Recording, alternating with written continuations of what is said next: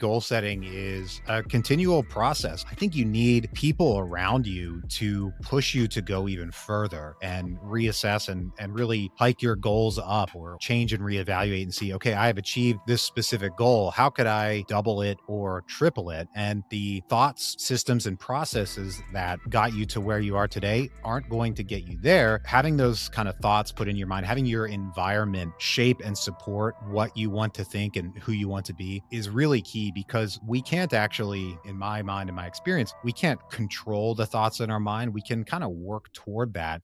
Hey, everybody, welcome back to another episode of the Real Estate Rundown. You know, we're in an ever changing market and we're trying to figure out what to do. Combine that with we're approaching year end very rapidly. And all of a sudden, we find ourselves in unfamiliar territory with things doing different things, slowing down, speeding up bad deals, good deals, all of this stuff. But I've got a guest today that's going to help us give us some information on what to do with the remainder of the year and how to best serve yourself, your investments, and your investment clients with what to do on that side as well. So help me welcome to the show, Taylor Loht. Good morning, Taylor. How are you?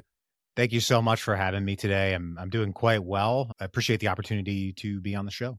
So, Taylor, let's start like we always do with a little description about who you are, what you're doing in the marketplace and how you got there. Absolutely. So, I'm a real estate investor, invest in commercial real estate, primarily multifamily and self storage. Got into this space right around 2016 when I started my switch over from Wall Street investing into Main Street investing. I'd gotten frustrated with where the Wall Street investments were going for me. I could see the path ahead, and it was limited. I mean, your options to actually take action with your investments to add value to them are again quite limited in that space and did some exploring around, you know, e-commerce and all the other ways that you can generate wealth and, and income. And I kept coming back to real estate investing. Just so happened to pick up one of the classic real estate books that we have all read, Rich Dad Poor Dad. And he got me hooked on the power of cash flow business ownership, and that set me on the path to real estate investing. I kind of skipped over the flipping and single family investing model because my goal was to emulate the most successful people that I could find or the people whose lifestyles and businesses looked the way that I wanted my business to look. And I met a lot of flippers, single family investors, and while being very nice people, their business models just didn't match what I wanted to do. So after exploring and learning about how the space works, learned about syndication, multifamily investing, and the power to add value in commercial real estate. So that got me started. I started as a passive investor. Pretty, pretty over the course of a couple of years, got onto the GP side of things. That was in the late 20 teens. Now today, I raise capital for real estate syndications all around the country. So let's let's talk about some of that for a minute because you know you touched on a subject that most people won't and that's the fact that you skipped over the wholesaling and the and the BRRRR strategy and the fix and flip. You know, you and I actually met on Bigger Pockets, and you know we were in there trying to mix it up with a lot of these people, but a lot of people think that that's the the, the road they have to go. You know, and there's a lot of reasons why you don't. When you say that your business model didn't match theirs, expand on that a little bit. Yeah, absolutely. So again, I was in this space and getting into this space to build wealth and passive cash flow. That was the number one goal for me. And after learning about how wholesaling, as you mentioned, and flipping and those other business models work, it those are just to me jobs. I mean, no disrespect to the folks who who do those businesses. They can be incredibly lucrative if you do them, you know, the right way and effectively. But the folks that I were meeting that who I were the folks that I was meeting in those spaces that were successful in those spaces really just had another operating business that didn't have the tax advantages that we want to get through actually owning and operating real estate. And, you know, when you get into the wholesaling space, the folks are looking to do some deals and maybe make five, ten thousand dollars on a contract that they're flipping. And frankly, at the time I had five, ten thousand plus dollars. You know, I'd been doing well as an investor. My goal was to make better use of my capital and find ways to create massive value. And I just didn't see that opportunity in wholesaling in particular, but but also in flipping. That just really never honestly, it just never did it for me personally. Yeah. So I think you have to listen well, to your gut. And you know, you you when you say the word capital, a thing that a lot of people forget is capital isn't just dollars. Your time is also capital. And where you apply that can really have a massive impact two, three, seven years down the road because of what you're able to multiply. And you know, I had kind of a similar recognition as a as a uh, for hire builder. You know, I was I was uh, a general contractor. We built police stations, all that kind of stuff. You guys know that. But I was sitting there every time I got done with the project. I stopped getting paid, but the people that I built it for kept getting paid, right? And then there's the whole tax advantage part of it. And so I think that it's it's very uh, I think it's very prudent to mention you don't have to take all the rungs on the ladder. You can do like Taylor did, and you can skip a couple, and and as long as you know where you're going and why. So you've been doing this now for seven years, eight years, and we're coming to this very familiar time of the year where everybody's trying to get one last deal and they're trying to figure out their tax issues. They're trying to do the things, and and we're starting to see that people are doing some different things this year.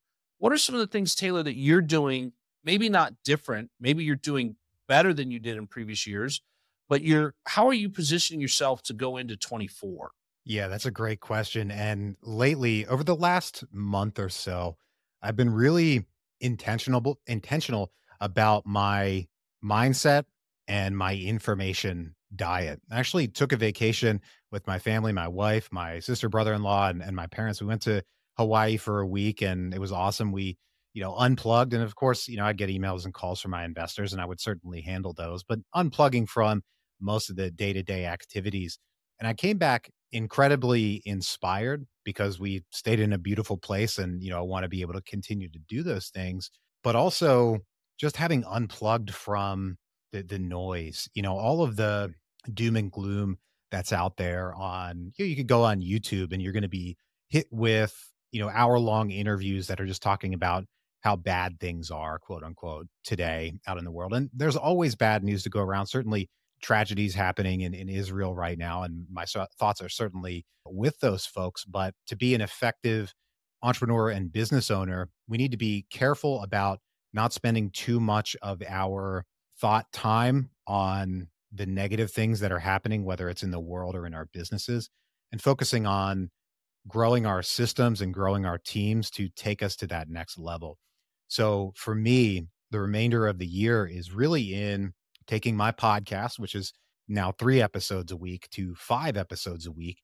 As so, Joe Fairless, many folks know, is is my mentor, has been for years. How I got into this space, and I was speaking with him about two months ago now, and he said he told me, I think you need to go from three episodes to five episodes, if not every day. And how in the world could I tell him I can't possibly do that? I mean, that would be ridiculous. He's been doing it's not that worked for, out for you so far. No, I, I can't. I couldn't possibly push back on that. So I thought, okay, not I can't do that. Rather, ask the right question. How can I do that? And started thinking about what that would do for me and my business, and how I could build systems to commit even deeper into the thought leadership platform and achieve that goal of putting out five episodes a week and you know putting more knowledge out there from great folks like yourself and you've been on my on my podcast. So that's that's big for me. And then also looking at specific more specific ways that we can add value to investors. So i'll give you an example. Most folks are familiar with 1031 exchanges and there are things that you can do in a 1031 exchange to get out of you know a more active investment that you're managing into a passive investment. You can't 1031 into a syndication but you can 1031 exchange into a tenant in common interest alongside a syndication. And uh, we've done some of those deals.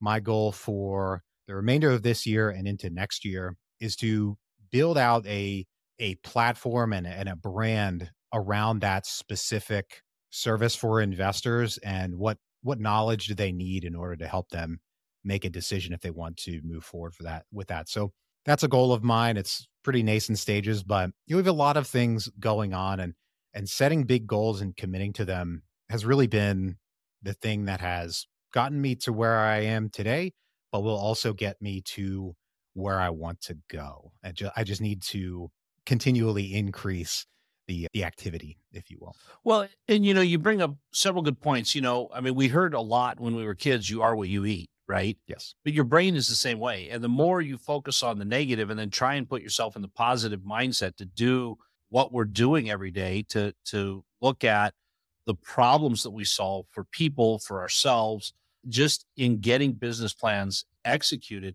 You know, there's always that that thought process of, man, if I could just be more positive, I could just, you know, have a different mindset. And a lot of that is truly in your control.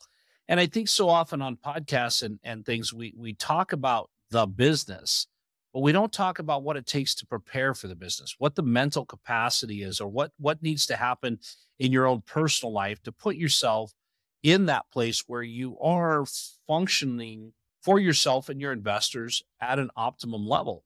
And you know, so many people think that you can continue to consume the garbage that comes out of CNN or MSNBC or whichever news feed you like and and continue to have the best mindset. And and you bring up a really good point that you do have control and you can shut that off.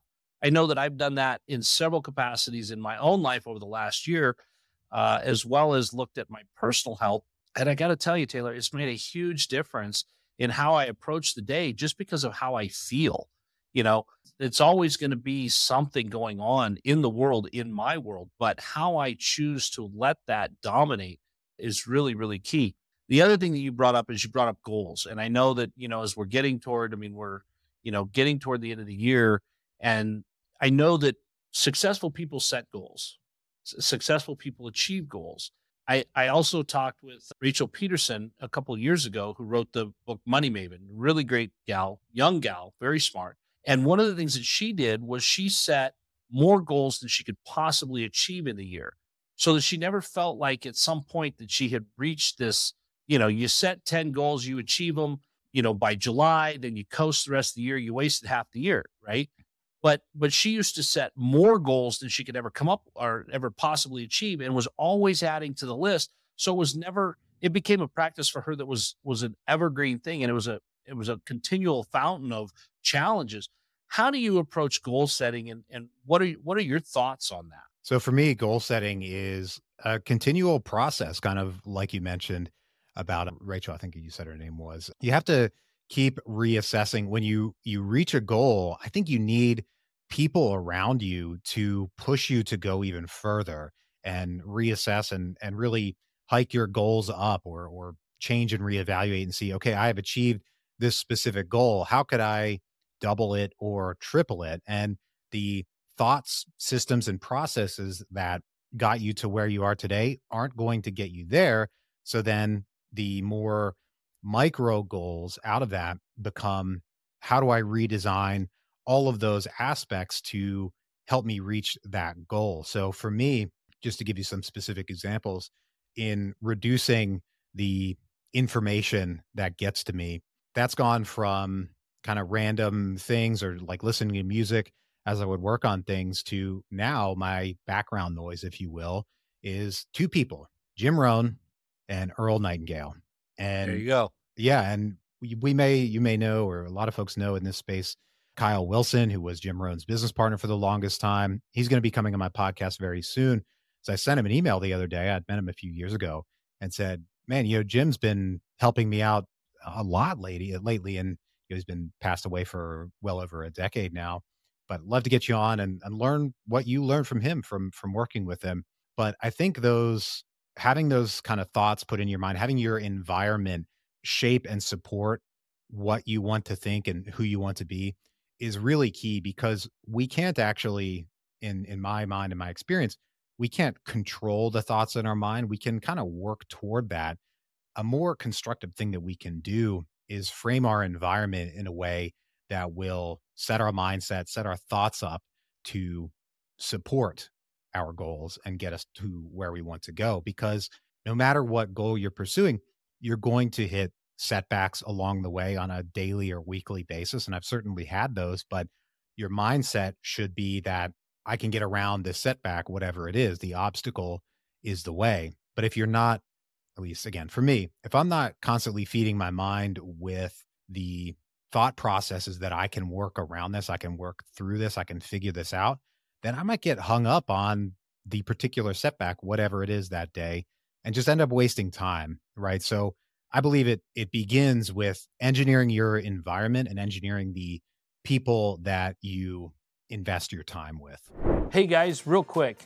If you're enjoying this show, I want to ask you to please give us a five star rating and review on whatever platform you're listening to right now. Leaving us a rating and review takes just a few seconds, and it's a great way to show your support for our show. Your support helps us reach more listeners and create better content. Thank you very much. We really appreciate it.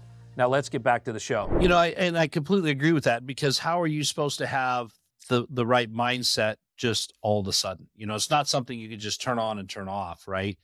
And I think that, you know, like we discussed a little bit earlier, you know, we get so caught up in our podcasts about providing information about the how to that we forget the the backstage stuff, the stuff that happens in the green room, if you will, of how do you really get there to function at this high level, to be able to execute? How how do you deal with all that if you're not constantly looking at setting goals, taking priority uh, for yourself your mental space, your physical space, to where you're actually creating and bringing the best you you can possibly be in that 24 hour segment to the table to be there for everybody that relies on you to be uh, their sounding board, to be their mentor, to be their coach, to be their you know advisor. All of those things take resources from us, and I know. Taylor, you're in the public spotlight a lot. I find myself there more than I care to be. I'm I'm honestly more of an introvert than than anything. But you know, how do you take the time to recharge yourself after you're, you know, you're doing all the activities and everything? How do you make sure that your energy level, your whole, you, you're how do how do you ensure that you're at the top of your game? It's it's a difficult practice, and for me, it's something that I have to do every day to some extent. And I'll give you some specifics about what has worked for me. So, number one for me is sleep. Getting an adequate amount of sleep every night is almost everything for me to show up during the day in the way that I need to be. If I didn't sleep well, it's going to be much more of a struggle. So going to bed at a decent hour and then, you know, falling asleep and really managing that process so incredibly important. Number 2, physical activity. My favorite thing to do physically is Brazilian jiu-jitsu. I started training back in 2015. I've been consistent since then. Today, the, you know, as things stand, I train about four to five days a week. Can't train all the time between, you know, business commitments and also, you know, I'm 34, so I can't train like I did when I was in my mid 20s, unfortunately. But even then, even then, days when I I can't do jujitsu, for me, movement of my body helps me de-stress and get my mind away from the active thoughts about how can I solve this problem. And conveniently, I find that when I'm able to stop thinking about those things for a half an hour, an hour, when I come back to it, I usually have a pretty good answer for myself or, or a good next step. At a bare minimum, I have a better mindset to approach the problem. So for me, it begins with the environment that I put myself in and the state in which I, you know, maintain my body and my lifestyle to support that. We're all aware of folks like uh, Jocko Willink out there who sleeps four hours a night.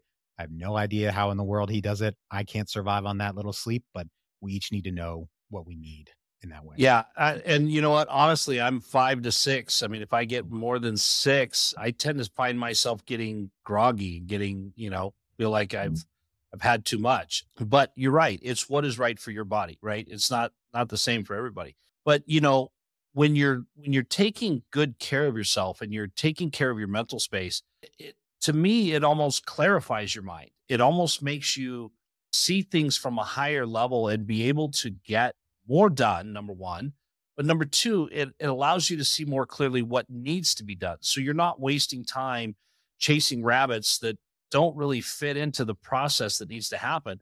You and i talked a little bit before we started the show about you know systems and processes and procedures. And you've mentioned it a couple times during the show.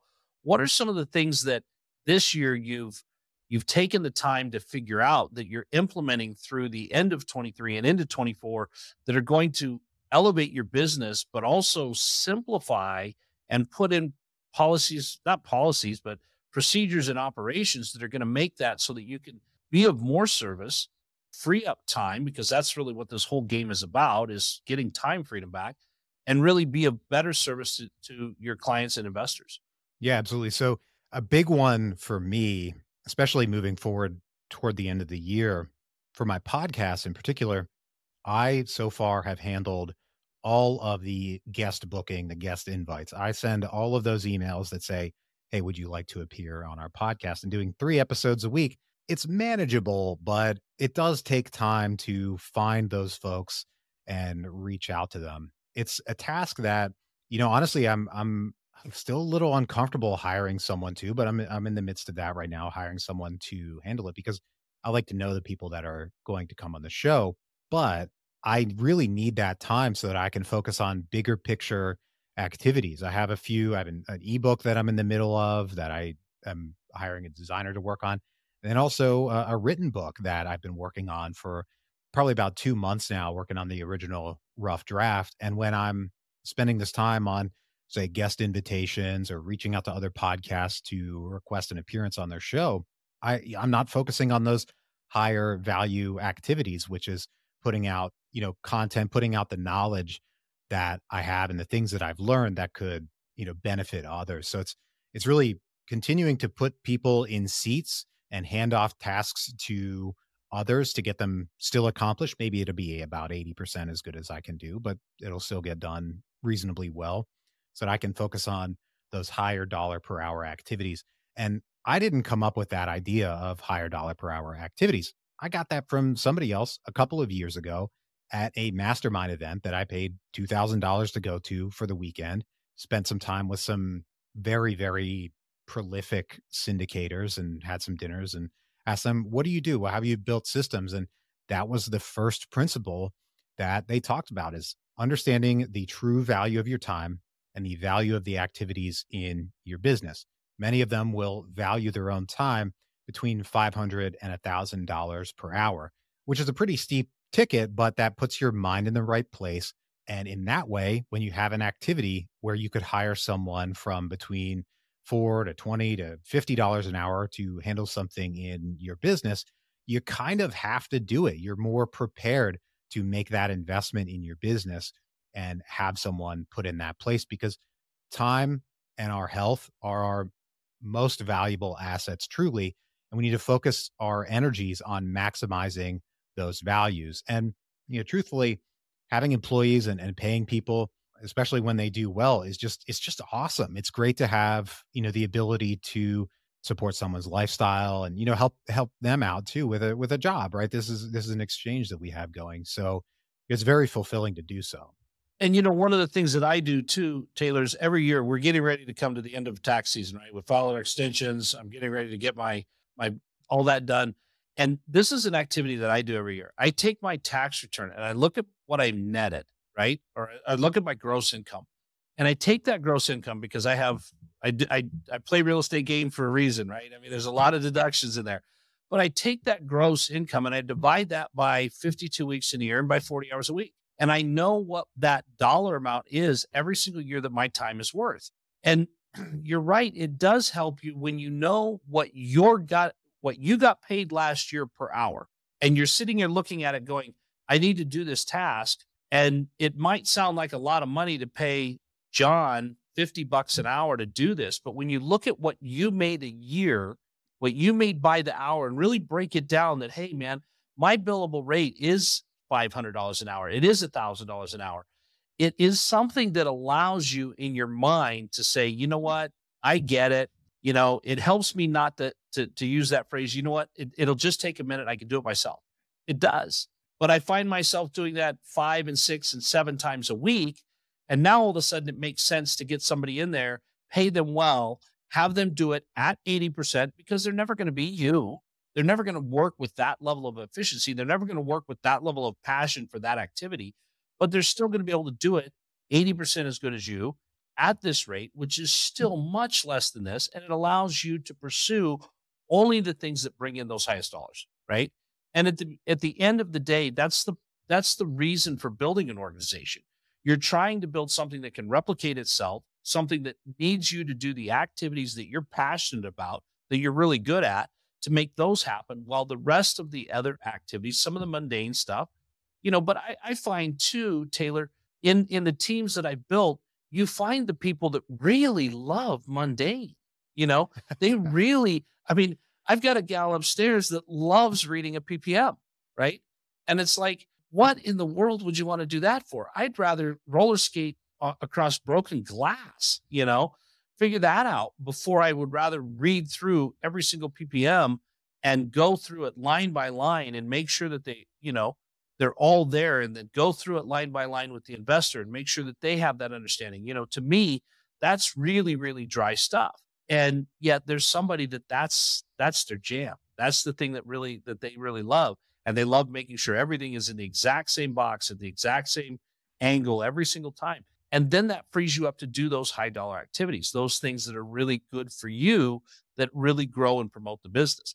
And, you know, then building out the system, as much as it's something that you and I can do, are we the best at it?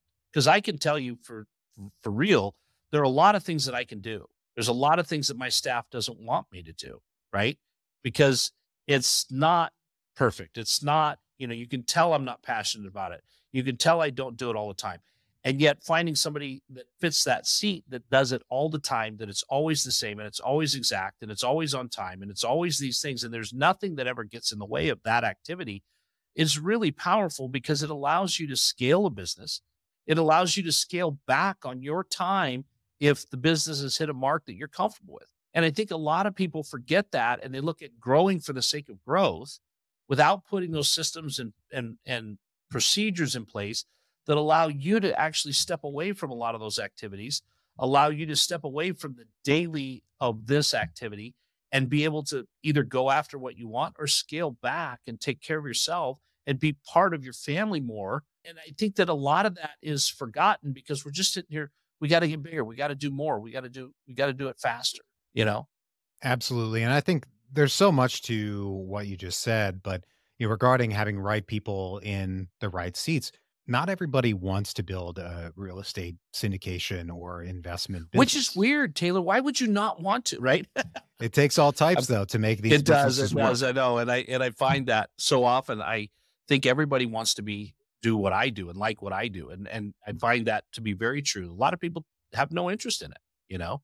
And those are folks that we can hire to do what they do best and what they want to do and they can perform at their maximum the real to me the goal is absolutely find somebody that can do something 80% as well as we do but ideally find somebody that can do that thing 200 or 300% as well as you do so that it's improving and growing the business and then you can focus on giving them the resources that they need to perform at that level and you can go back to your level of peak performance and highest dollar per hour activities. Yeah.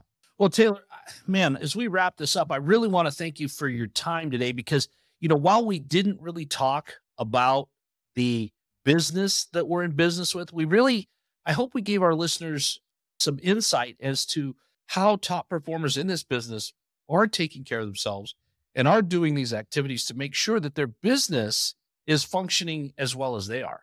One more thing before you go, though, you mentioned you're coming out with a new book. You mentioned you're you're doing some of the things. Where can people find you to get more information and to learn more about your five day a week podcast coming out and, and get more, more plugged in with, with what you've got going on? Yeah, absolutely. So two websites, my show, the passive wealth strategy show can be found at passivewealthstrategy.com. My real estate investment company, NT Capital at ntcapitalgroup.com. Awesome. Well, Taylor, once again, thank you for being on the Real Estate Rundown. And guys, if you like this episode, please leave us a review on Apple or Spotify. And again, make sure you turn in next time for the Real Estate Rundown.